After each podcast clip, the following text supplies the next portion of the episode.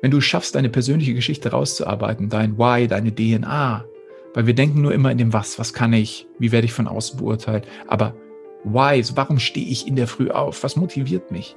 Mhm. Und das in Verbindung bringst mit einem persönlichen Ereignis, das du hattest, das prägend für dich war, ob das jetzt negativ oder positiv war, das ist das, was dich ausmacht. Das ist die DNA der Firma, das ist die DNA jeder Person.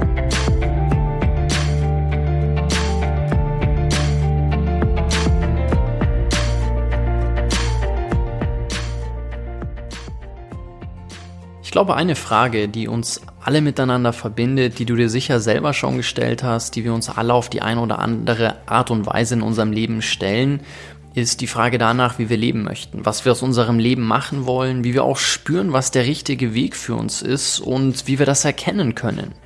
Und an der Stelle haben wir heute einen sehr interessanten Gesprächspartner, weil das ist das, was ich daran interessant finde er sehr klar aufzeigt, wie man auch über Umwege den eigenen richtigen Weg und das, was das eigene Herzensthema ist, erkennen kann.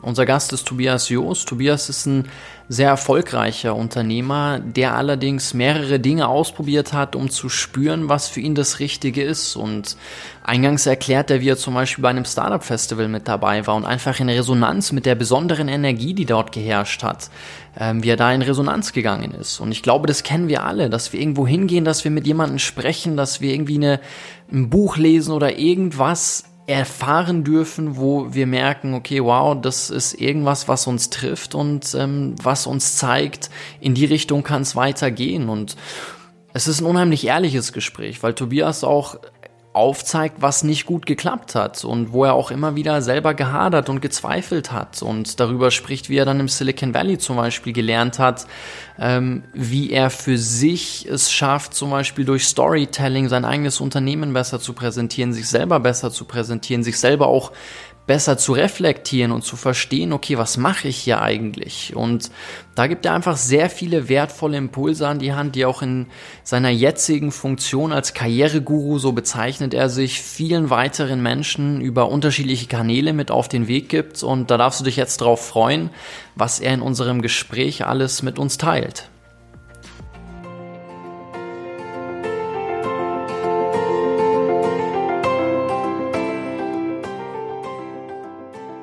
Tobias, herzlich willkommen bei unseren Gesprächen von morgen. Ich freue mich total, dass das heute klappt, äh, dass du dir die Zeit genommen hast. Ich freue mich hier zu sein. Herzlichen Dank. Ich würde gerne mit dir anfangen, ein bisschen über deinen Werdegang zu sprechen, weil ich es bei dir ganz spannend finde. Ich denke, heute kennen dich vermutlich sehr viele Menschen über deine Karriereguru-Plattform oder über Social Media, wo du ja schon eine sehr beeindruckende Präsenz hast. Ähm, gleichzeitig finde ich es bei dir ganz spannend, wenn ich mir deine heutigen Inhalte anschaue und dir zuhöre, dann höre ich da so ein bisschen raus, dass du heute die Tipps weitergibst, die du dir vielleicht früher selber ein bisschen gewünscht hast. Und ähm, ich finde es trotzdem spannend. Du hast dich ja trotzdem früh selbstständig gemacht, hast trotzdem eine beachtliche Unternehmerkarriere hingelegt bisher. Und da wäre es ganz spannend zu hören, wie das dazu kam, wieso du dich selbstständig gemacht hast und wieso du dann trotzdem heute einfach diese Tipps mit deiner Community teilst, wo du sagst, da hättest du früher gerne äh, selber einige von, von schon zu hören bekommen. Hm. Willst du die kurze, die mittel oder die lange Version? Gib mir mal die mittlere okay. und dann schauen wir, an welchen Stellen Alles ich nochmal tiefer eintauche. Also es ist tatsächlich so, dass ich heute versuche, derjenige zu sein, den ich damals nie hatte. Also Coach, mhm. Mentor, Guru, so wie ich mich ja nenne. Ich hatte nie das Gefühl, dass man mich in der Schule irgendwie vorbereitet auf das, was mal kommt. Das hatte auch alles so einen verstaubten Touch. Ich hatte überhaupt keinen Bock, mich damit zu beschäftigen. Dann habe ich mich einfach immer weiter gehangelt, ja, also von Schule. Also ich habe ja alles mal mitgenommen. Ich war auf der Hauptschule, dann habe ich die Realschule gemacht, habe dann das Fachabi gemacht, habe dann die Fachhochschule gemacht, mein Bachelor. Da habe ich dann die erste praktische Erfahrung gesammelt und auch da hatte ich nie das Gefühl, dass Arbeitgeber es so wirklich aufrichtig ernst mit mir meinen. Mhm. Das war irgendwie immer, boah, ich komme rein, ja, voll viel Energie und dann siehst du ja Dinge, so hier könnte man doch und da und warum ist das eigentlich nicht so? Und dann wird man ganz schnell ausgebremst, so hey, Junge, hier läuft das seit 50 Jahren so, muck dich bitte hier jetzt mal nicht auf das ist deine Rolle, mach deine, deine Arbeit. Und dann war eigentlich nach ein paar Wochen schon die Luft raus. Und ich dachte mir, oh Gott, jetzt muss ich hier noch ein paar Monate sitzen. Ja, und das hat sich dann auch von Firma zu Firma, wo ich Praktika gemacht hatte, während dem Studium nie geändert. Also immer war irgendwas, wo ich einen Kompromiss eingehen musste. Einmal waren die Kollegen nicht cool, einmal war die, grundsätzlich die, das Arbeitsklima nicht gut, mal waren die Aufgaben nicht toll und so weiter. Sodass ich mir dann irgendwann auch am Ende des Studiums die Frage stellen musste, so was machst du jetzt eigentlich? Also du bist weder gut vorbereitet und äh, noch hast du das, was du an praktischer Erfahrung bisher hast, irgendwie wirklich cool gefunden. Und ja, so war ich dann vor der Entscheidung gestanden, was machst du jetzt? Und ich habe schon innerlich gespürt, ich habe während dem Studium damals äh, mir den Wecker zum Teil zwei, drei Stunden vor der Uni gestellt, um mich weiterzubilden in Dingen, die mich wirklich interessieren. Ne, in der Uni hast du ja auch viele Fächer, gerade im Grundstudium, die du halt einfach machen musst. Nicht nur die Spezialisierung. Und ich wollte einfach ganz früh, hatte ich den Drang, kreativ zu sein. Ja, also damals irgendwie auf WordPress meine erste Webseite programmiert. Ich habe versucht, unser, unsere gut laufende Eisdiele um die Ecke zu franchisen, ja, mit dem Chef telefonieren und lauter solche Sachen, Businesspläne geschrieben, Marketing, Schinken gewälzt, ja, also und das hat mir immer so ein bisschen Perspektive gegeben. Ich war zwar in der Firma, also in den Praktika oder auch in der Uni zum Teil so, boah, Mist, das gefällt mir hier alles nicht so, aber ich habe mich immer drauf gefreut, geil, morgen früh kannst du wieder an deinem Baby arbeiten, an irgendwas, was du dir ausdenkst. Und das habe ich dann eigentlich zum Anlass genommen, um ja in die Selbstständigkeit zu starten. Ich dachte mir, wenn Schule und Arbeitgeber nicht hinbekommen, mich da on track zu bringen, mich zu begeistern, musst du das irgendwie selbst in die Hand nehmen. Und ich habe mich da mit einem Kollegen unterhalten, der damals, was waren das, 2011, 12, als das iPad auch rauskam, war er ja, mit seiner Firma einer der ersten in Deutschland, die eine iPad-App entwickelt hatten. Das hat auch gut funktioniert und ihn hatte ich damals gefragt, so pass mal auf, was ist denn eigentlich Startup? Wie läuft es? Wie kann ich da Fuß fassen? Ich habe hier so ein paar Ideen. Mhm. Und er meinte, Tobi, pass auf, mein bester Rat, geh mal auf so ein Startup-Event. Spür mal den Vibe. Kommst du damit irgendwie zurecht? Ja, das habe ich getan. Und ab dem Zeitpunkt, als ich diesen Raum betreten habe, das war in München ein Startup Weekend, ich bin da Freitagabend rein und es war um mich geschehen. Ja, ich hatte im Freundeskreis eigentlich niemanden, der ähnlich kreativ und naiv war wie ich. Ähm, das waren alles so, ich gehe die lineare Karriere und gehe mal in Konzern. Mhm. Und ich dachte mir, Alter, das sind überall junge Menschen, die die Welt verändern wollen. Die sind alle wie ich und das war eine Energie in dem Raum und ich dachte mir, okay, boom, that's it, das musst du machen. Und von da an ging's los. Ja, also so viel, wie ich jetzt mal quasi zum Unternehmertum gekommen bin. Vielleicht mal einen kurzen Cut hier, falls du eine Frage hast dazu. Ja, also an der Stelle wäre es, denke ich, ganz spannend zu hören, woher deine Motivation kam, zu sagen, vor der Uni zwei, drei Stunden dich weiterzubilden, irgendwelche Schinken zu wälzen. Ja. Das ist ja jetzt nicht, nicht gang und gäbe. Also woher kam dein Kreativitätsdrang? Hattest du da vielleicht jemanden, der, du sagst, du hattest jetzt keine, keine Führungsvorbildperson, du hattest keinen Coach, aber Gab es da irgendjemanden, an dem du dich orientiert hast oder, oder wie, wie ist das in dir entstanden? Ich muss dazu sagen, dass ich, seit ich denken kann, mich schon immer an anderen Personen ein Stück weit orientiert habe. Also auch wenn ich keinen persönlichen Mentor hatte, habe ich immer ähm, Augen und Ohren offen gehabt für Leute und das habe ich nach wie vor noch, wo ich das Gefühl habe, Mensch, die leisten irgendwie Mehrwert in der Gesellschaft. Und dachte mir, warum und wie sind die da hingekommen und habe dann immer schon früh Recherche betrieben, was haben die so gemacht für Laufbahnen und so weiter und so fort. Und natürlich, damals war YouTube auch schon mit Unmengen an Content übersät und Google schon längst präsent. Also man musste einfach nur ein bisschen äh, die Finger tippen und hat sehr schnell viel kostenlosen Content auch bekommen, wie. Erfolgreiche Leute so ihren Tag strukturieren, wie sie dazu gekommen sind. Darüber, wo ich jetzt, worüber ich jetzt spreche, das hört jetzt auch wieder jemand, der 18, 19 ist, in derselben Position wie ich damals und der vielleicht jetzt genau die Motivation fasst und sagt, boah, Bock. Ja, da gibt es jemand, der mhm. hat das so gemacht. Das ist, zu dem schaue ich auf. Ich bekomme täglich Nachrichten von jungen Leuten, die sagen, ey, du bist mein Vorbild. Durch dich habe ich endlich eine neue Perspektive auf die Dinge und Motivation gefasst. Und so hatte ich das damals auch. Und ich wusste eben, ich kann die Dinge nicht so akzeptieren, wie sie sind. Also mhm. ich hatte tatsächlich auch in den Praktika immer mal wieder so einen Zeitpunkt nach einem Monat ungefähr, als ich gemerkt habe, Mensch, mir wird hier ein Riegel vorgeschoben und ich fange langsam an, einfach die Dinge zu akzeptieren, wie sie sind und mich dem System ja. zu fügen. Das bist du nicht, da musst du ausbrechen. Das geht nicht. Das hältst du nicht durch. Und dann habe ich natürlich dadurch immer so Leuchttürme gesucht in meinem privaten Umfeld, in dem Wissen, das ich mir aneigne, um halt weiterhin Auftrieb zu haben. Sowas ist ja auch schön zu sehen. Das stärkt ja den Glauben dann daran, das auch schaffen zu können, weil man irgendwo jemanden hat und sieht, hey, der hat das selber auch auf die Kette bekommen, der ist an dem Punkt, wo ich jetzt stand und dadurch fühlt man sich selber befähigt zu sagen, hey, diesen Weg will ich auch gehen und ich finde es ganz spannend, wenn du sagst, du warst auf diesem Startup-Event, weil ich glaube, das ist dann ein Punkt, an dem fühlen, finden sich viele junge Leute wieder, dass sie sagen, diese Energie, die hat irgendwie eine Magie und da will ich Teil von sein. Und dann stellt sich ja trotzdem die Frage, ja, okay, aber was mache ich denn jetzt? Also was ist die zündende Idee? Wie kann ich selbstständig werden?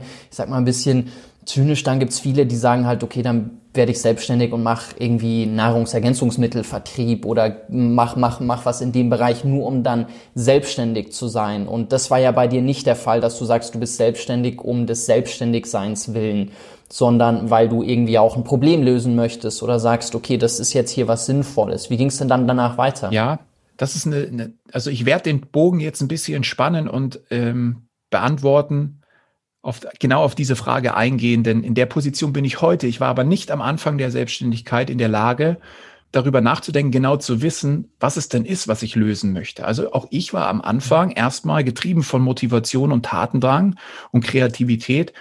Boah, ich muss irgendwas machen. Ich habe Bock, ich habe so viel Energie und ich sehe so viele Möglichkeiten. Unabhängig davon, ob das jetzt meiner intrinsischen Motivation passt oder nicht, ich wollte einfach Dinge tun und so ergab sich mein erstes Business auch ich saß mit einem ehemaligen guten Kumpel von mir zusammen, der ähm, seine Ausbildung gemacht hat und dann wieder zurückkam ins elterliche Unternehmen rein ist, ein Obst- und Gemüsegroßhandel hier in München. Und wir saßen einmal zum Mittagessen zusammen und er meinte, Tobi, bei uns bestellt immer jemand jede Woche mehr Obst und Gemüse und der packt es irgendwie in Körbe und liefert das an Firmen und der bestellt jede Woche mehr. Also irgendwie macht er dann Business, was funktioniert. Der liefert das im Abo an Firmen, an Büros. Und dann dachte ich mir, hm, schaue ich mir mal genauer an. Ja, und das waren alles so, also da gab es ganz viele Player, ja, die im Großmarkt saßen, so total verstaubt, Webseite 90er Jahren. Und das war dann der Sepp Meier, ja, der halt irgendwie dann da Obst genommen hat und das schön in Körbe gepackt hat und an Büros ausgefahren hat. Und die Office-Managerinnen und Office-Manager haben das irgendwie scheinbar dankend angenommen, denn die konnten das irgendwie auch noch steuerlich geltend machen als betriebliche Gesundheitsmaßnahme und Obst für alle statt Kekse und Schokolade. Und ich dachte mir, ey, als so Marketing-Typ, als kreativer Typ, das, das können wir doch auch machen. Mensch, wir haben eine tolle Infrastruktur mit der Firma deiner Eltern und gleichzeitig mit meiner Kreativität Ne, also und in Zeiten von Facebook, Social Media, da kann man ja so viel auch kostenlos Werbung betreiben. Und dann haben wir gesagt, gut, wir gründen einfach eine eigene Firma aus. Dann haben wir eine eigene GmbH gegründet. Ähm, und dann war ich aber tatsächlich erstmal so allein auf weiter Flur, denn er war zu 99 Prozent im Geschäft seiner Eltern beschäftigt als Junior-Geschäftsführer. Die hatten da 100 Mitarbeiter und so, ich saß da jetzt mit Fruji, den Namen hatte ich mir damals ausgedacht. Fruji gibt's heute noch in fünf Städten jetzt in, in Deutschland. Fruji, the healthy way to work. Und dachte mir, Mensch, das ist ja ein No-Brainer. Der Markt ist bereits geebnet, da gibt's ganz viele Player, der wächst und wächst und wächst. Und die Produkte sind nicht teuer, ein Obstkost kostet 14 bis 33 Euro, kauft eh jeder. Tja, ähm, weit gefehlt. Ähm, das war die erste Lesson, der erste, die erste Unterrichtsstunde für mich, der erste Rückschlag, als ich gemerkt habe, okay, kein Schwein interessiert sich für dich, wer du bist, was du verkaufst und was du machst. Ist scheißegal. Selbst Freunde von mir, die ich gebeten hatte, hey, könnt ihr mir mal ein Intro machen zu eurer Office Managerin, eurem Office Manager?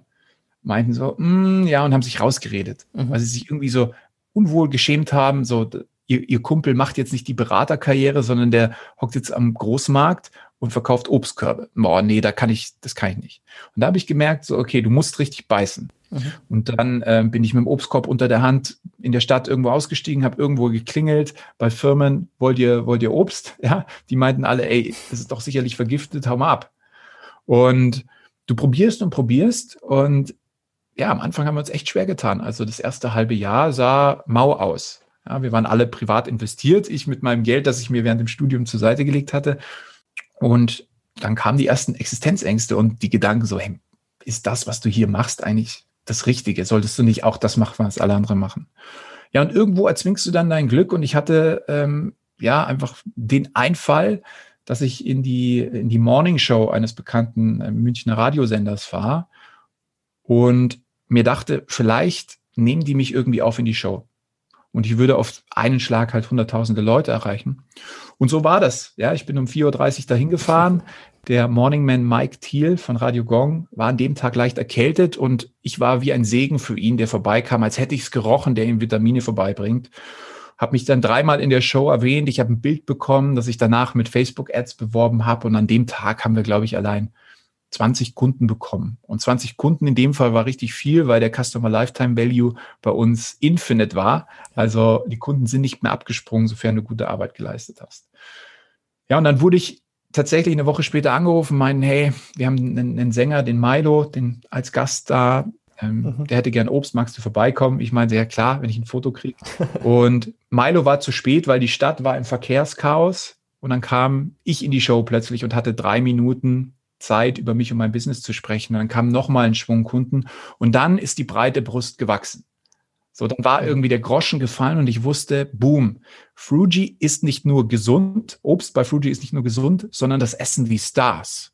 Obst ist cool. Und das war dann letztendlich auch der, der Game Changer im Marketing und Image und so trägt sich die Firma bis heute. Unser Obst, Bananen und Äpfel, die haben keine Differenzierungsmerkmale, schauen einfach so aus, wie sie ausschauen. Beim einen sind sie günstiger, beim anderen teurer, aber bei uns kaufst du dieses Gefühl mit. Und so ist Fruji gewachsen, die erste Firma. Also nicht aus der intrinsischen Motivation. Zu dem Zeitpunkt mochte ich Obst und Gemüse auch gar nicht so gern, ehrlich. da ging es mir ums, ums Startup an sich, habe mich aber dann parallel schon eben mit digitalen Technologien befasst, ja, erste Webseiten programmiert und ich wusste, das ist die Zukunft, habe mit ein paar anderen Kumpels bereits in dem Bereich versucht, auch Fuß zu fassen, also nebenbei schon haben an Programmierwettbewerben teilgenommen, haben erste eigene Wettbewerbe ausgerichtet. 2015 unter anderem den größten in Deutschland, größten Hackathon in München. So, und dieses, dieses Konstrukt ist dann gewachsen in meine zweite Firma Hackerbay, mit äh, der wir dann gleich zu Beginn ein, ein Funding aus USA bekommen haben, aus Silicon Valley 2016, wo wir dann auch ein Jahr gelebt und gearbeitet haben.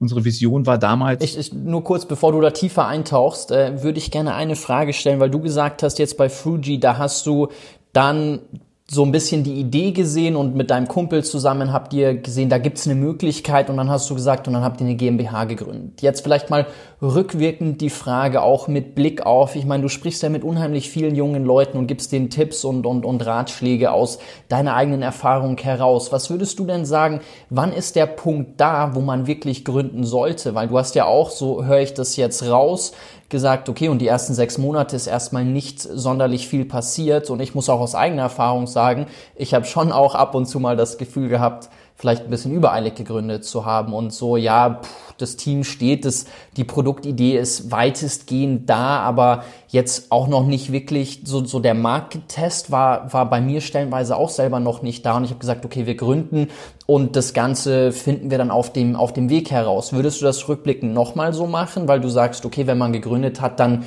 ist die Energie da und dann findet man schon einen Weg? Oder was ist für dich der Zeitpunkt, der richtige Zeitpunkt zu gründen? Hm. Was empfiehlst du da deinen, deinen Leuten? Es kommt natürlich immer darauf an, in welchem Alter, wie viel private Verantwortung du natürlich auch schon hast. Wenn du Kinder, Haus abzubezahlen und so weiter, dann würde ich dir raten, nicht deinen Job zu kündigen und dich voll in die Selbstständigkeit zu stürzen. In jungen Jahren kann man das machen. Und das Einzige, was ich anders machen würde, das habe ich dann auch in den USA gemerkt, den Dingen unemotionaler gegenüberzustehen und gleichzeitig sich nicht sofort in diesen ganzen bürokratischen Firmengründungsaufwand reinzustürzen. Denn am Ende des Tages geht es darum, erstmal die Idee des Konzepts zu validieren. Und das kann ich auch ohne mhm. GmbH oder UG. Das geht ganz, ganz einfach, indem ich mit Leuten spreche, indem ich erste Produkte bastel. Ähm, sich auch keine Gedanken darüber zu machen, ob das Visitenkartenpapier jetzt dreischichtig oder vierschichtig ist. Ähm, sondern einfach sehr, sehr pragmatisch, unemotional an die Sache rangehen. Das sagt sich immer leicht, wenn man jetzt wie ich einfach schon fast zehn Jahre Gründungserfahrung hat. Am Anfang ist es halt einfach das Baby und ich glaube, die Erfahrung muss jeder machen. Ich kann aber sagen, in jungen Jahren, why not? Geh voll rein. Ist geil. Okay, du warst gerade dabei, die Vision von Hackerbay zu skizzieren. Meinst, ihr wart dann Jahr in Amerika. Was, was, was war die Vision? Wie kam es dazu? Wieso dann ein Jahr Amerika? Und wie kommt das auch, dass ihr da einen direkten Investor aus Amerika gefunden habt? Also während unserer Zeit auf den Hackathons haben wir gedacht, irgendwie, es gibt zwei Welten, die nicht zusammenpassen. Die erste, wir lesen in den Zeitungen, große Firmen setzen riesen IT-Budgets in den Sand über Jahre. Also die entwickeln zwei Jahre auf irgendeiner Lösung, kostet zwei Millionen und das floppt dann danach. Und auf der anderen Seite sehen wir, wie an einem Wochenende auf so einem Hackathon ein paar so Leute sind, die einfach Magie produzieren, von der Idee bis hin zur fertigen Applikation. Wir dachten, das kann nicht sein. Also irgendwo gibt es ein Ungleichgewicht. Entweder die Firma haben, Firmen haben nicht den Zugang zu den Leuten oder die Ideen sind einfach nochmal ein ganz anderes Level oder wie auch immer. Äh, und wir dachten, das kann so nicht sein. Wir müssen diese beiden Welten verbinden. Wir haben diesen Zugang, dadurch, dass wir halt viel solcher Events auch gehostet haben, hatten wir schon ein Riesennetzwerk an hochtalentierten Leuten, die gar keinen Bock gehabt hätten, für irgendeine Firma festangestellt zu arbeiten. Die waren so gut, die wären vielleicht noch zu Facebook und Google gegangen, aber ansonsten waren die nur freelancermäßig unterwegs.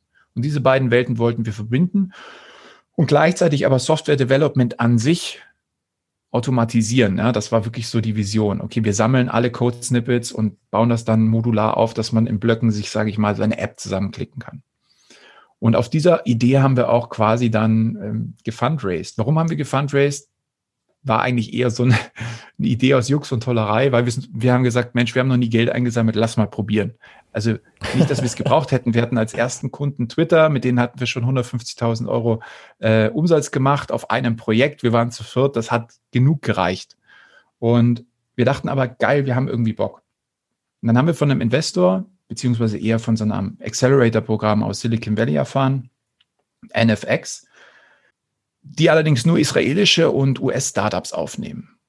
Ja, und meine Mitgründer Christian und Marc haben allerdings eine Sicherheitslücke auf der Investoren-Webseite gefunden, das Passwort zurückgesetzt und dann dem Investor geschrieben und meinten, hey, du hast eine Sicherheitslücke auf deiner Seite.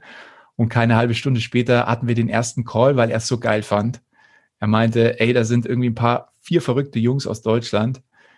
Die höre ich mir mal an. Dann hatten wir zwei Interviewschleifen und drei Wochen später waren wir, waren wir dann im Valley. Also so haben wir uns quasi reingehackt. Ja.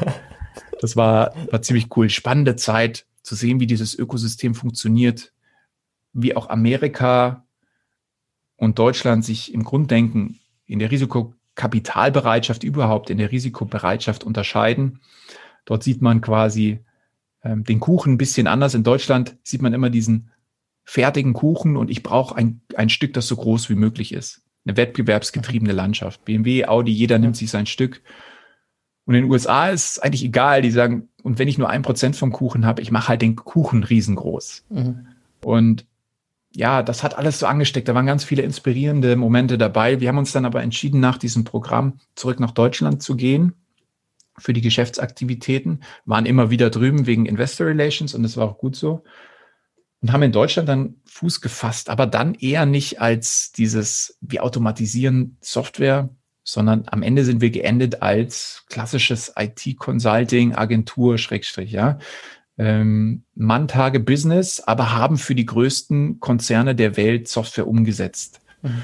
und ähm, haben diesen ganzen Prozess, also auch von Erstkontakt bis hin zu, wir sind jetzt auf einem Projekt mit Allianz, mit Vodafone, massiv runtergekürzt durch, ja, cleveres, unbezahltes Marketing, durch Storytelling, und haben nie einen Euro für Marketing ausgegeben und haben 2018 viereinhalb Millionen Euro Umsatz gemacht, ähm, quasi nur in unsere Mitarbeiter und ja. unsere Kompetenz investiert und haben es einfach geschafft, uns eine coole Story aufzubauen. Dank Amerika. Mhm. Die haben es uns auch wirklich eingetrichtert.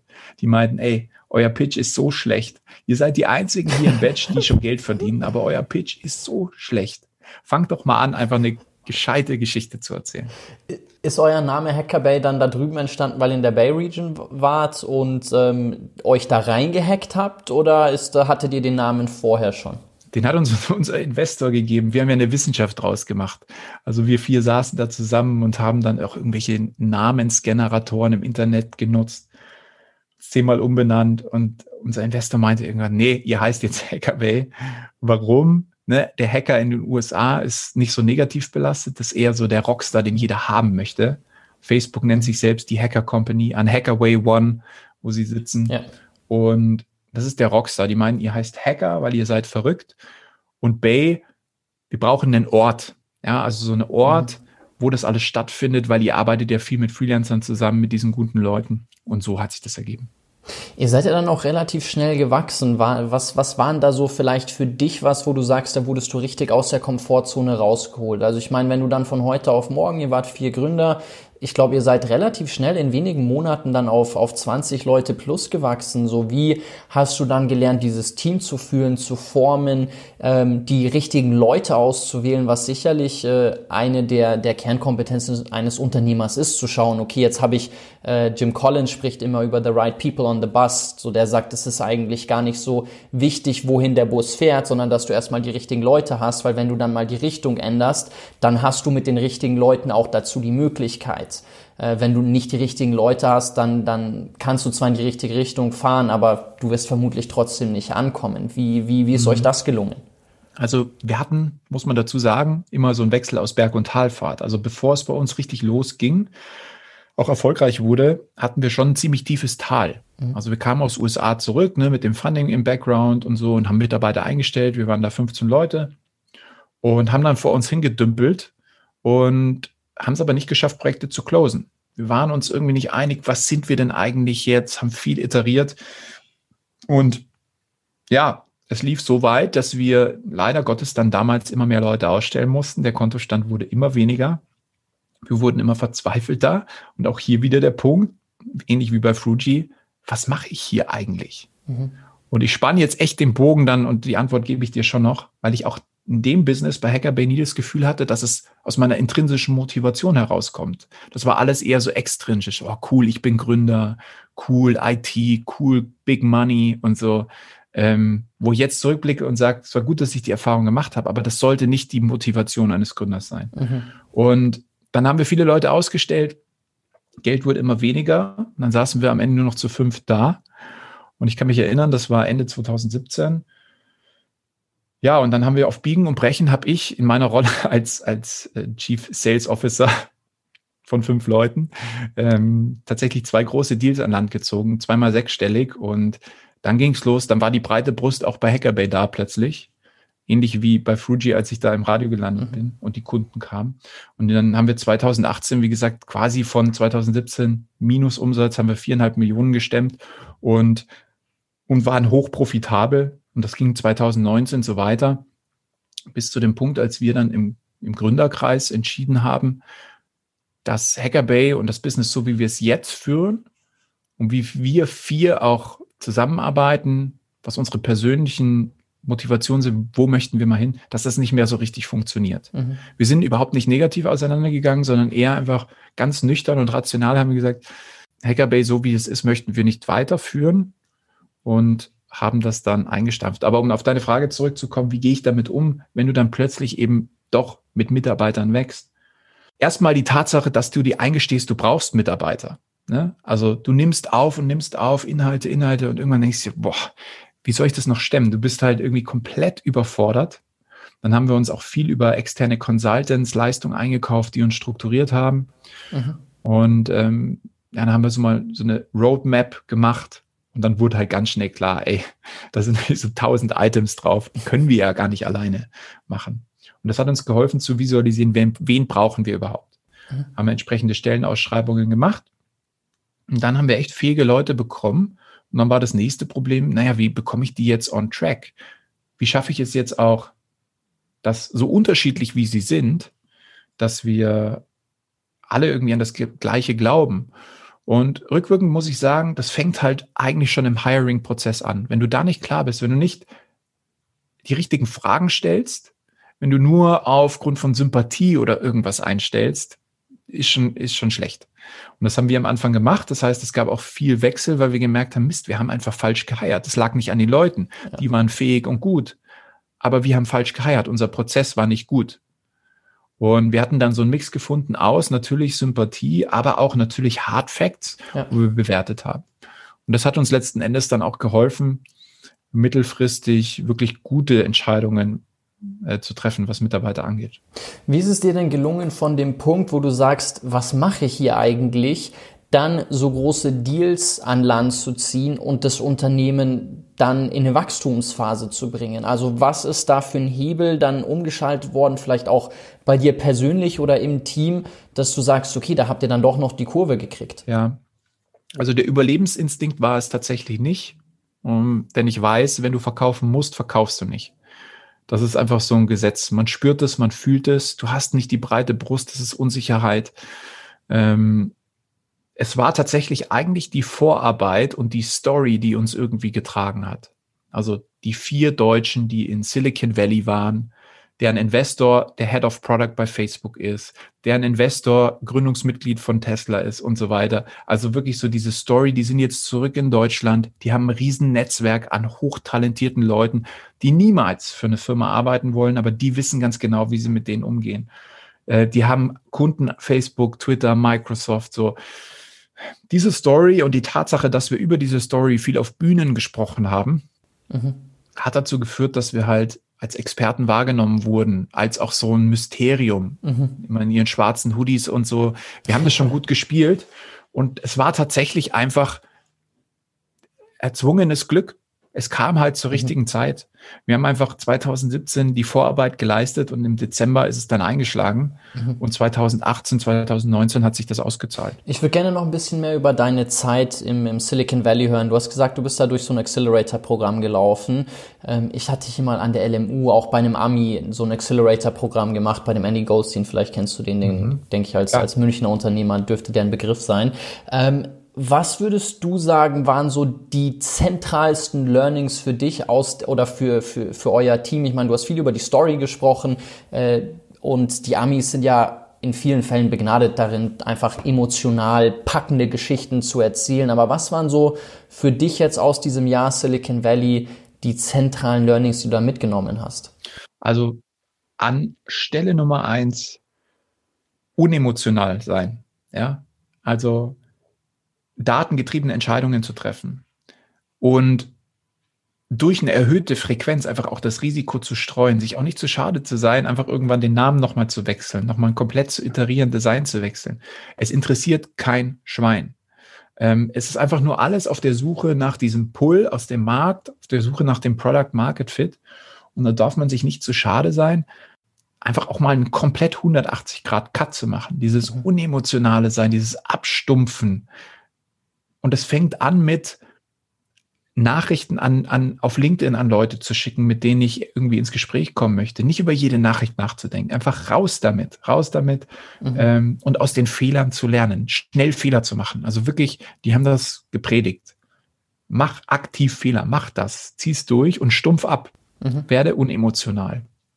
Das hat mir unheimlich geholfen und ist, und ist hängen geblieben. Und wahrscheinlich auf gleicher Höhe, aber wenn dann auf Platz zwei ist tatsächlich das Thema Storytelling. Und das bedeutet nicht, dass du irgendwelche Wahrheiten verzerrst. Ich war so geflasht, ich kann mich noch erinnern, wir waren tatsächlich ja die einzigen zu dem Zeitpunkt in diesem Batch, die Geld verdient haben. Mhm. Und schon richtig viel. Und alle amerikanischen Startups in diesem Batch haben noch keinen Euro verdient. Und die haben sich dahingestellt und gepitcht und du dachtest, die verdienen Milliarden. Das ist eine Milliarden-Company. Und es, also es war irre, weil wir Deutschen, und da äh, überführe ich jetzt mal auf das Simon Sinek Modell, den Golden Circle. Wir Deutschen stellen uns dahin, ja, ich bin der Tobias, ähm, wir, wir entwickeln Software, wir haben Twitter als Kunden, verdienen 150.000 Euro. Der Ami stellt sich dahin. Äh, ein Beispiel kann ich mir so gut erinnern. Ähm, die haben irgendwelche Rechtsthemen behandelt durch Software. Software für Rechtsanwälte gebaut der Satz, in den schon angefangen hat, My father was a lawyer, my mother was a lawyer, and now I am a lawyer. It's my destiny. Also es ist mein Schicksal. Ich kann gar nicht anders. Das ist schon ein ganz anderer Einstieg, wenn du jemand, was sie schafft, ist quasi die intrinsische Motivation auf Papier zu bringen. Sie sagt, ich kann mhm. gar nicht anders, als das zu machen. Und dadurch wirkst du so glaubwürdig und so emotionalisierend. In dem Apple Werbespot ist das einfach so schön. Man sagt nicht, unser Computer ist der schnellste und der beste. Nee. Unsere Computer werden gebaut von verrückten Leuten und für verrückte Leute. Ja, das, also wir können gar nicht anders als die besten ja. Computer zu bauen. Also dieses, es, es ist uns in die Wiege gefallen. Mhm. Und wenn du es schaffst, das in deine persönliche Geschichte zu integrieren, das erzähle ich ja jetzt auch allen Leuten, die ich beruflich orientiere oder die sich bewerben ne, oder die sie mit sich selbst kämpfen. Wenn du schaffst, deine persönliche Geschichte rauszuarbeiten, dein Why, deine DNA, weil wir denken nur immer in dem Was, was kann ich, wie werde ich von außen beurteilt, aber Why, warum stehe ich in der Früh auf, was motiviert mich? Mhm. Und das in Verbindung bringst mit einem persönlichen Ereignis, das du hattest, das prägend für dich war, ob das jetzt negativ oder positiv war, das ist das, was dich ausmacht. Das ist die DNA der Firma, das ist die DNA jeder Person. Und das war unheimlich mächtig. Also ja, jetzt, wenn ich nochmal so drüber nachdenke, wahrscheinlich doch eher auf Platz eins. Ähm, aber die beiden nehmen sich nichts, ja. Du hast jetzt in deiner eigenen Reflexionsschleife viel darüber gesprochen, was eigentlich nicht die Motivation des Gründens sein sollte. Und du hast gerade schon erwähnt, dass ihr dann, ich glaube, 2019 zu dem Schluss gekommen seid, dass es vielleicht keinen Sinn mehr macht mit Hackerbay. Und man hat so ein bisschen rausgehört, dass du für dich dann auch was erkannt hast, wo du sagst, jetzt hast du auch die richtige oder deine intrinsische Motivation gefunden, wo du sagst, da fühlst du dich gut aufgehoben und das ist was, was ähm, aus tiefster Überzeugung aus deinem Herzen heraus das ist, was, was du der Welt mitgeben möchtest. Ja. Also wo du wirklich sagst, okay, da hast du eine Lösung oder, oder einen Platz oder eine Message gefunden. Ähm, wie hast du dann von dem Punkt, wo ihr bei Hackerbay gesagt habt, okay, in der Konstellation macht das vielleicht nicht mehr so viel Sinn, den nächsten Schritt mhm. gemacht? Also es war in der Tat so, dass ich wir waren ja immer viel unterwegs auf Projekten. Wir haben uns als Manntage verkauft. Ich war die ganze Zeit nur unterwegs und ich hatte auch viele Fre Leute im Freundeskreis, die angestellt waren. Und wenn ich da so auf Projekten war und ich diese Leute auch gesehen habe, die einfach akzeptiert haben, ihr Leben ist jetzt einfach so. Ich bin da jetzt einfach drin in dem Trott. Ich mache nicht mehr, als ich muss. Und dann bin ich froh, wenn ich auch mein Urlaub, ich lebe nur für den Urlaub und mein Gehalt und kann dann nach 17, 18 Uhr halt meinem Hobby nachgehen. Ich dachte, akzeptiere ich nicht. Ich kann, das kann nicht sein. Es kann nicht, ich möchte nicht in so einer Welt leben und ich möchte auch nicht, dass du in so einer Welt lebst. Das kann nicht sein. Und dann habe ich mich zurück eben erinnert auch an die Situation, in der ich war und ich konnte es nachvollziehen, wenn du in, in solchen Organisationen und, und Strukturen gefangen bist. Und gleichzeitig wusste ich aber, ich habe so einen Spaß daran, meine jungen Talente im Team zu entwickeln. Das, und die waren mir auch so dankbar und haben mir das zurückgespielt es ist mir irgendwann wie die Schuppen von den Augen gefallen. Ich muss mit Menschen arbeiten. Ich möchte Leben verändern. Ich möchte und, und wenn einer, wenn einer sich noch so sehr dagegen sträubt und sagt, nee, das kann alles nicht besser werden. Ich möchte diese Leute brechen, weil ich glaube, hundertprozentiger Überzeugung, egal ob ich putzen gehe oder Elon Musk bin, wenn ich die richtige Perspektive auf die Dinge habe, bin ich der glücklichste Mensch der Welt. Und muss mich loslösen von externen Einflüssen und so weiter und so fort. Und das war, das hat mich irgendwie überwältigt. Ähm, und ich wusste, das ist mein Ding. Und ich habe mir aber dann tatsächlich, als wir Hackerbay veräußert haben, nochmal Zeit genommen, ein halbes Jahr, um mir diese Fragen auch nochmal ganz stark zu stellen und auch zu beantworten, auch mal rational. So, was sind denn meine Stärken? Und ich bin zu dem Schluss gekommen, dass ich eben rückblickend auf Fuji und Hackerbay nie wirklich eine intrinsische Motivation hatte. Mhm. Also da gab es nichts, ja, irgendwie, wie ich jetzt die Welt verändern möchte. Mhm. Das hat einfach Spaß gemacht in dem Moment. Aber ich wusste auch, mir werden Grenzen aufgezeigt. Es fällt mir nicht natürlich leicht. Ich bin kein Programmierer im Kern. Deswegen, es ist nicht nativ. Es kommt nicht aus mir heraus. Und diese Geschichte, die ich jetzt habe, ist, also es gibt für mich nichts, nichts Besseres. Es ist das schönste Gefühl der Welt, mit an, anderen Leuten zu helfen, anderen Leuten zu unterstützen und einfach die Person zu sein, die ich nie hatte. Ja, das ist einfach, und deswegen nimmt man es mir, glaube ich, auch authentisch ab. Wenn du sagst, die Person zu sein, die du selber nie hattest, meinst du praktisch damit, dass als du gestartet hast, hattest du nicht jemanden, der dich an die Hand nimmt und der dir ein bisschen dabei hilft, vielleicht auch deine eigene intrinsische Motivation zu finden und zu sagen, okay, das ist mein Weg und das kann ich auch wirklich, man spricht ja im Englischen immer von Ownership, so das own ich und das ist wirklich meins und ich kann das aus tiefster Überzeugung sagen. Ja. Ist, ist es das? Am Ende des Tages bin ich, wie soll ich sagen, ich meine, als Karriereguru, ich mache das ja at scale. So, also es sind ja hunderttausende Leute, die jeden Tag meine Videos schauen. Ich nehme mir aber auch die Zeit, natürlich private Nachrichten alle zu beantworten, alle per Voicemail jeden Tag, hunderte.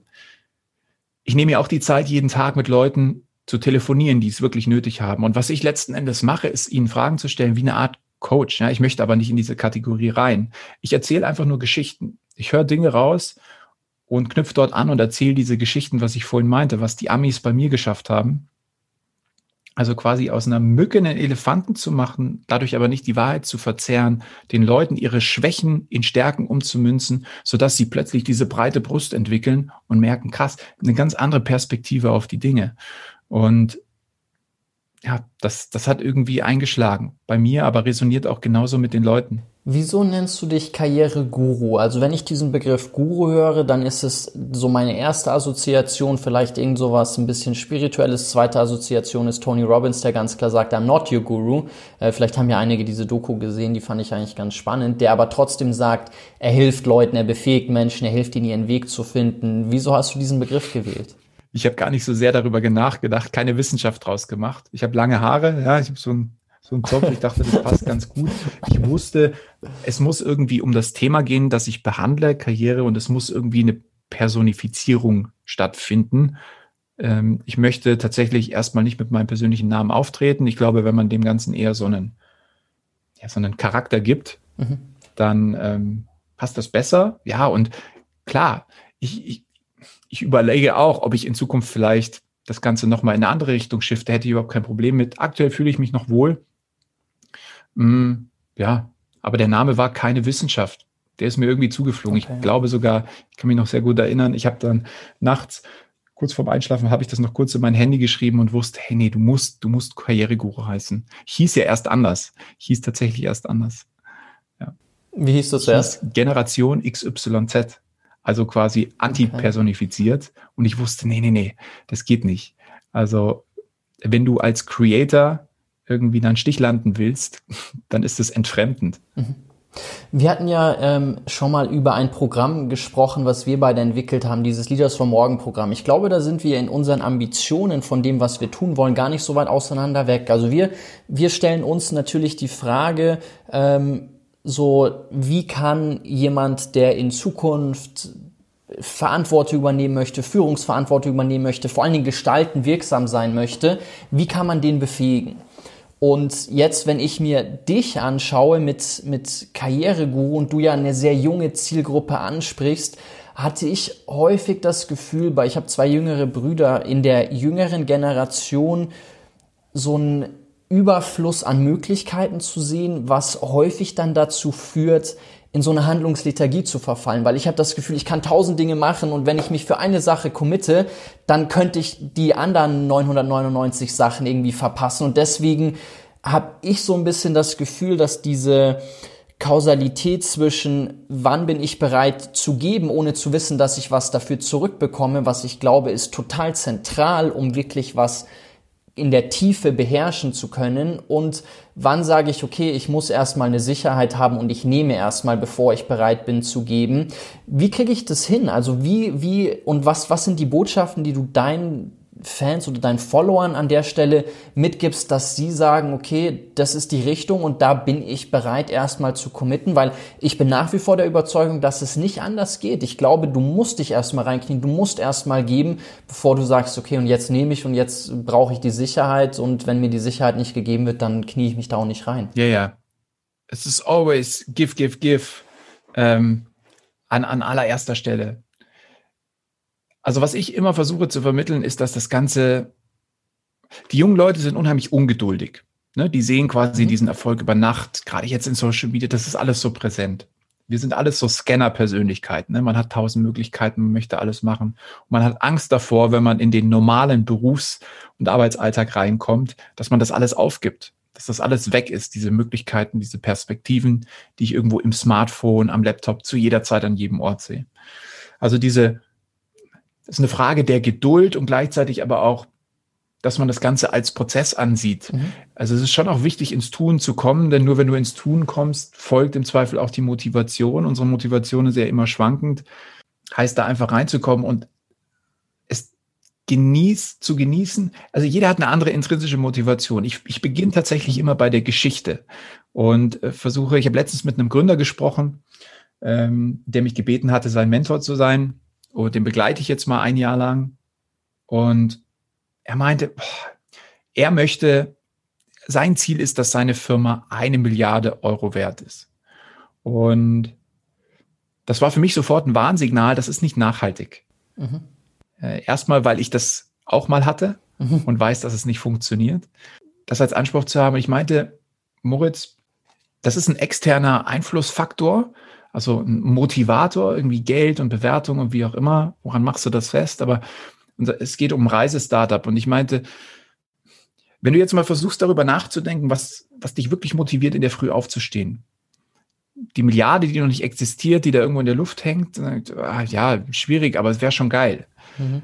Und ähm, dann habe ich einfach mal einen Versuch gewagt. Ich meine, Moritz, stell dir mal vor, du würdest jetzt eine Geschichte erzählen oder ich würde von jemandem erzählen, der macht ein Travel-Startup und der steht in der Früh gerne auf, weil er möchte Rassengrenzen einreißen. Er sagt, ich möchte eine Welt, eine Menschheit haben. Das ist, daran glaube ich, das ist meine Vision. Ich glaube, dass wir alle gleich sind.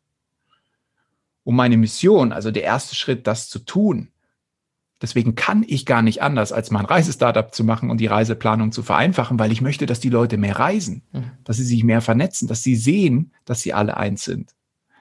Und dann meinte er, pff, krass. Also hat bei ihm einfach so eine Luke geöffnet. Er meinte, shit, ja, das ist eine, das ist irgendwie eine Story, die ist deutlich glaubwürdiger gegenüber. Und dann hast du ja die Parteien. Diese Story musst du deinen Mitarbeitern gegenüber erzählen, ja. deinen Investoren, deinen Kunden. Diese Story ist key. Kann mein Mitarbeiter, kann ich auch verkaufen, ja, wir werden eine Milliarde wert, meinen Investoren und meinen Kunden. Ist aber nicht nachhaltig. Es ist nicht so glaubwürdig, als wenn sich da jemand hinstellt und sagt, ich glaube daran dass die mhm. Welt so und so sein kann. Deswegen kann ich gar nicht anders, als das, was ich jetzt mache, zu machen. Und er hat komplett geschiftet. Er hat sich dann die, also in seiner Story, er ist ein ganz anderer Mensch jetzt, einen ganz anderen Drive. Und deshalb glaube ich, dass die Geschichte ganz, ganz vorne liegt. Warum stehst du in der Früh auf? Ja, ist, bin, ich, bin ich voll bei dir. Ja. Du hast gerade das Thema Geduld angesprochen. Ich muss sagen, ich finde, das ist eine immense Herausforderung in einer Welt der sofortigen Genugtuung, wo du immer sofort eine Rückmeldung, sofort ein Feedback bekommst und äh, vor allen Dingen Social Media bedingt immer sofort, okay, der liked das, der gefällt das, da der Kommentar. Wie würdest du sagen, kann man in dieser Welt lernen, geduldig zu sein und nicht zu sagen, hey, jetzt habe ich hier wieder zehn Stories gelesen von irgendjemand, der es scheinbar geschafft hat, über Nacht krass durchzustarten, ähm, Menschen, wo ich sehe, wir, wir leben ja sehr stark in diesem Vergleich Social Media bedingt. Wir sehen all diese tollen Leute da draußen. Es ist so einfach, krasse Stories zu finden von gefühlt hunderten Menschen, die es irgendwie geschafft haben und vielleicht ein Geheimnis haben, was wir noch nicht kennen. Aber deswegen versuchen wir auch dieses Geheimnis zu finden, weil es scheint ja doch einen Weg zu geben, dass es leicht ist, dass es schnell geht mhm. und dass ich morgen schon der krasseste Durchstarter oder die krasse Durchstarterin überhaupt bin. Hm. Das allererste ist tatsächlich so reflektiert zu sein, sich einzugestehen, dass es vielleicht nicht auf jeden übertragbar ist und jeder doch seine eigene Art und Weise auf seinem Karriereweg entwickeln muss. Die zweite Stufe wäre, sich dem Ganzen aktiv zu entziehen, beziehungsweise seine eigenen Filter aufzubauen. Vielleicht gibt es Leute, und die gibt es 100 Prozent, die damit total gut zurechtkommen die das auch wichtig finden, die brauchen das irgendwie. Es gibt andere, für die ist es eher kontraproduktiv, die müssen sich dem Ganzen eher entziehen. Ich bin auch jemand, der eher gerne still für sich alleine arbeitet, sehr reflektiert ist, gerne kreativ und über Sachen nachdenkt. Ich tue mich eher schwer in einem Fast-Pace-Umfeld, mhm. ähm, wo wir 100.000 Leute auf einem Fleck sind. Und deshalb, glaube ich, muss jeder auch so sein eigenes Gefühl dafür entwickeln. Entziehe ich mich den Dingen eher? Ich habe es gemacht. Ich habe mich aktiv so ein bisschen, beziehungsweise meinen Tag äh, oder meine Woche auch in Blöcke eingeteilt, wo ich Phasen habe, wo ich ganz mhm. genau weiß, hier kann ich jetzt gewisse Dinge tun und das hilft mir enorm. Nichtsdestotrotz gestehe ich mir auch immer wieder ein, dass ich manchmal in so Muster zurückfall. Ja, da bleibst du einfach hängen. Äh, wir haben alle haben wahrscheinlich diese Netflix-Doku gesehen über was Social Media Social Dilemma. Macht. Ja. ja, und das gebe ich auch zu. Und dann darf man sich aber auch nicht böse sein. Ja, also wenn man dann mal aus Versehen irgendwie, also die Leute sollten vielleicht auch weniger streng im Umgang mit sich selbst sein, in ihren Ansprüchen. Mhm. Wenn du halt mal einen Tag nichts machst, mein Gott, die Welt geht nicht unter. Also wir haben alle Phasen, wo der Anspruch so steigt, boah, ich müsste und ich könnte in jeder Sekunde und eigentlich müsste ich doch und wir genießen aber den Moment gar nicht mehr. Und ich erwische mich auch immer wieder in dieser Phase, wo ich dann eigentlich mit Freunden unterwegs bin, Spaß haben sollte, den aber nicht hab, weil ich mir denke, oh, ich könnte doch aber jetzt auch hier irgendwie noch ein Video oder das schreiben oder das machen. Und da muss man einfach ganz klare Grenzen ziehen. Und das fühlt sich auch vielleicht im ersten Moment nicht mal gut an, aber es ist wichtig, weil es langfristig deutlich nachhaltiger ist. Das ist ganz spannend, dass du das sagst mit dem Umgang mit sich selbst. Es gibt dazu ein tolles Buch von der Kelly McGonigal, die lehrt Willensstärke an der Stanford Uni. Das war der beliebteste Kurs der amerikanischen Universitätsgeschichte vor zwei Jahren. Und die hat ein Buch darüber geschrieben, wie man Willensstärke steigern kann. Und die spricht darüber, dass die Leute, die ultra streng im Umgang mit sich selbst sind und sich dafür verurteilen, wenn sie vielleicht mal was nicht so durchziehen, wie sie sich's vorgenommen haben, die größte Gefahr laufen, dass sie es beim nächsten Mal noch mehr in den Sand setzen oder noch weniger ihre Vorhaben einhalten. Also die hat das mit Blick auf Ernährung und Sport und Lernen äh, immer wieder aufgezeigt. Die, im, im, deutschsprachigen Buch heißt es, glaube ich, da was zum Teufel-Effekt, wo ich mich selber dabei ertappe und mir denke, so was zum Teufel mache ich ja eigentlich? Wieso habe ich das nicht durchgezogen? Und der Teufel wird mit jedem Mal größer. Mhm. Und ich, ich halte das dann nicht ein. Also ihr, ihr Tipp ist da so ein bisschen eher mit sich selber umzugehen, wie man es mit dem besten Freund machen würde. Weil zu seinem besten Freund würde man ja jetzt nicht sagen, hä, also du hast eigentlich gar keinen Platz mehr hier auf der Erde verdient, weil du schaffst ja eh gar nichts, sondern man sagt zu seinem besten Buddy, hey, es ist doch nicht so schlimm, du hast einmal eine Sache nicht gemacht und dann machst du es halt beim nächsten Mal. Und ich glaube, dieser Umgang mit sich selber kann wirklich, obwohl es erstmal irgendwie kontraintuitiv klingt, dazu beitragen, dass man dann beim nächsten Mal sagt, okay, und jetzt, jetzt gehe ich es an. Du hattest gerade die Doku äh, Social Dilemma angesprochen und ich finde es ganz interessant.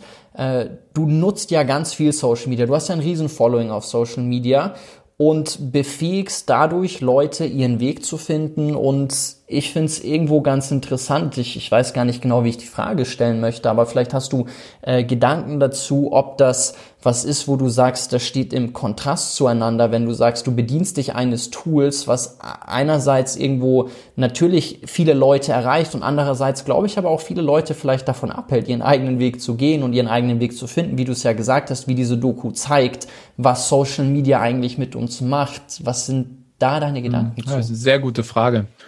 Hm. Es steht tatsächlich ein Stück weit im Widerspruch. Dennoch fordere ich auch Leute aktiv dazu auf, sich Dingen zu entziehen und mich tatsächlich als Inspiration zu sehen, aber nicht zwingend tagtäglich mit mir arbeiten zu müssen. Also ich bin niemand, der versucht, da einen in so ein Flywheel oder Teufelskreis reinzutreiben. Ganz im Gegenteil. Mhm. Ähm, ich möchte das auch mal da losgelöst von sehen. Insofern ist es eine Frage, mit der ich mich noch nie so beschäftigt habe. Mhm. Ich weiß von mir selbst, dass ich Social Media ganz wenig konsumiere, also wirklich ganz wenig, vielleicht mhm. zwei Minuten am Tag. Also es klingt jetzt echt irre eigentlich, weil ich ja doch eine, ein, ein Social Media Creator bin. Ich konsumiere aber, also wirklich manchmal gar nicht, manchmal ein paar Minuten. Ich produziere, ja, und, mhm. und lade das hoch und interagiere auch, aber das ist natürlich alles getrieben aus dem Content, den ich selbst produziere und orientiere mich tatsächlich auch gar nicht an anderen. So, ich mache meinen Stiefel und möchte mich da gar nicht beeinflussen lassen. Das ist ein sehr spannendes Phänomen, finde ich, dass diejenigen, die eher die Content Producer sind oder tatsächlich sogar die Entwickler von Social Media, diejenigen sind, die es am wenigsten nutzen. Also ich fand es ja. krass in dieser Doku zu hören, dass diejenigen, die es entwickelt haben, ihren Kindern verbieten, von dieser, ich nenne es mal in Anführungszeichen, Droge dann Gebrauch zu machen. Ähm, interessant, das auch bei dir rauszuhören. Ich würde abschließend gerne noch, noch zwei Fragen stellen. Eine, eine Frage mit Bezug auf eine Plattform, mit der ich jetzt persönlich ganz wenig Erfahrung gemacht habe. Das ist TikTok aus, aus China, ähm, wo du da den, die Hebel siehst oder auch was deine Empfehlungen sind, wofür man das nutzen sollte. Vielleicht auch mit Blick auf Unternehmen, weil viele Zuhörer von uns sind entweder irgendwo Geschäftsinhaber oder sind in Führungspositionen und stellen sich natürlich auch die Frage, okay, wie kann ich diese Plattform für mich nutzen und ja, was, was, was deine Erfahrungen sind ja. damit? Ich war TikTok gegenüber auch erstmal skeptisch wie jedes neue Medium, wie jede Plattform, wie jedes Social Media Network startet es in der Regel immer mit einer sehr jungen Zielgruppe. Facebook ist an der Uni gestartet, Instagram für Fotonerds, Twitch für Gamer, TikTok tanzen und singen. Mhm. Und so wird es natürlich von ganz vielen wahrgenommen, gerade von der älteren Gesellschaftsschicht. sehr viel mit Vorurteilen gespickt, mittlerweile aber im Mainstream angekommen. Also wir haben in Deutschland knapp acht Millionen Nutzer in 70 Prozent in der, in der Generation Z zwischen 16 und 24 und der Rest ist älter. Ja, also es sind kaum noch ganz junge, die sind schon wieder auf anderen Plattformen. Also die eben früher 10 waren, sind halt jetzt 16 und deswegen ist es ein Medium, das gereift ist, ähnlich wie Instagram, wächst auch mit dem Alter der Leute. Und TikTok hat sich gewandelt von ausschließlich Entertainment auch hin zu Infotainment oder also informativen Content. Sonst hätte ich gar keine Existenzberechtigung. Mhm. Also ich bin neben Steuerberatern, Sexualtherapeuten, Ärzten, Anwälten, was der Teufel was, halt einer von vielen, die informative Inhalte auf TikTok preisgeben. Und die jungen Leute sehnen sich danach. Es ist einfach ein unheimlich mächtiges Medium, um die Komplexität in meinem Fall aus der Arbeits- und Berufswelt rauszunehmen. Wenn ich auf Google gehe und irgendwie Ausbildung München eingebe oder was muss ich im Vorstellungsgespräch machen, kommen innerhalb von 0,5 Sekunden 300.000 Ergebnisse. Das ist einfach maßlose Überforderung. In Zeiten von Fake News, wo die, jungen Leute halt auch sehr ähm, getrieben von sind, wissen die gar nicht mehr, was soll ich denn da jetzt glauben? Das ist so viel Auswahl. Das heißt, was machen sie? Sie suchen sich Filter in Form von Personen, denen sie vertrauen. Mhm. Ich bin in der Friendzone mit den jungen Leuten. Die glauben mir. Warum? Weil ich jeden Tag selbstlose Inhalte produziere. Ich verlange ja kein Geld dafür. Mhm. Ich wirke authentisch, sympathisch und ich liefere jeden Tag Mehrwert. Und das ist quasi die Währung.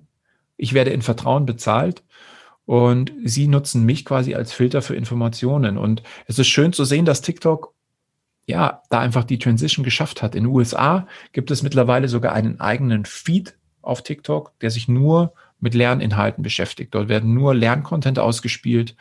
Und ähm, ich habe mit einigen anderen Creatern hier in Deutschland einen eigenen Bildungskanal gestartet, Lerniversum auf TikTok, der mittlerweile knapp 25.000 Abonnenten hat innerhalb von drei, vier Wochen jetzt, also auch regen Zufluss findet, wo wir tagtäglich Videos zu unterschiedlichsten Themen, Psychologie, cool. Steuern, was, alles, was halt relevant ist, was man auch in der Schule so nicht mitbekommt.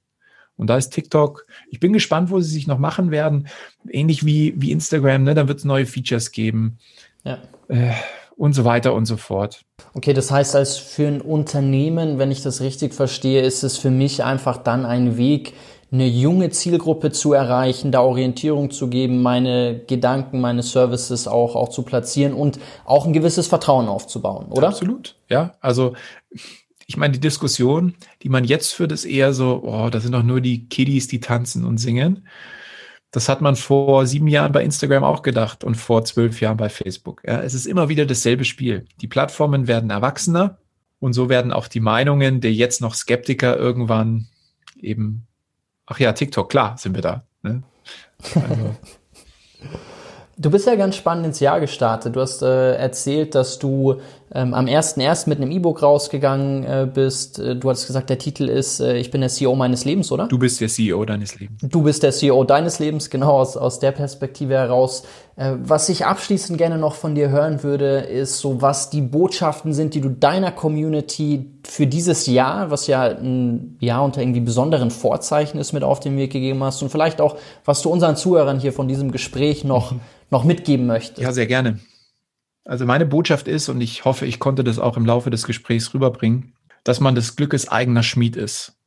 Ne, also, dass sobald ich weiß, wer ich bin, also die, die, die Frage meiner persönlichen Geschichte an erster Stelle beantworte, die Geduld und das Durchhaltevermögen und den Spaß am Prozess finde, ist alles möglich. Und den Spaß am Prozess, den finde ich erst dann, wenn ich die intrinsische Motivation habe, meine Geschichte kenne. Dann kann ich mein Schicksal aktiv in die Hand nehmen. Dann bringt mich auch nichts von meinem Weg ab. Wenn ich mein Leben allerdings gestalte anhand von äußerer Einflüsse von Leuten, die ich eigentlich gar nicht mag, ähm, dann tue ich mich schwer. Und dann fange ich sicherlich irgendwann an, Dinge zu bereuen oder Situationen zu akzeptieren.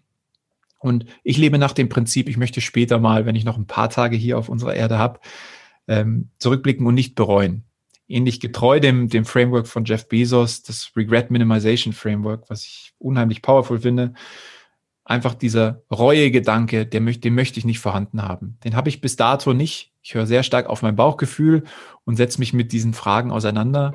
Und das gebe ich meinen, meinen Leuten mit auf, auf den Weg. Du bist für das, für dein Schicksal selbst verantwortlich. Ich fand das sehr schön, dass du auch vorhin meintest, so indem ich meine eigene Perspektive ändere, kann ich eigentlich mein ganzes Leben ändern und kann dadurch sehr viel Glück einfach finden und auch feststellen, okay, ich habe die Dinge in der Hand und, und ich kann gestalten draußen in der Welt, äh, wirksam sein und, und, und da mein Glück finden. Und ähm, entsprechend, ja, möchte ich mich bei dir bedanken für das Gespräch. Hat unheimlich viel Spaß gemacht. Wünsche dir alles Gute für das Jahr, alles Gute für deine weiteren Projekte und freue mich, wenn wir uns äh, dann hoffentlich bald mal wieder austauschen. Danke. Herzlichen Dank auch an dich. War mir eine Freude.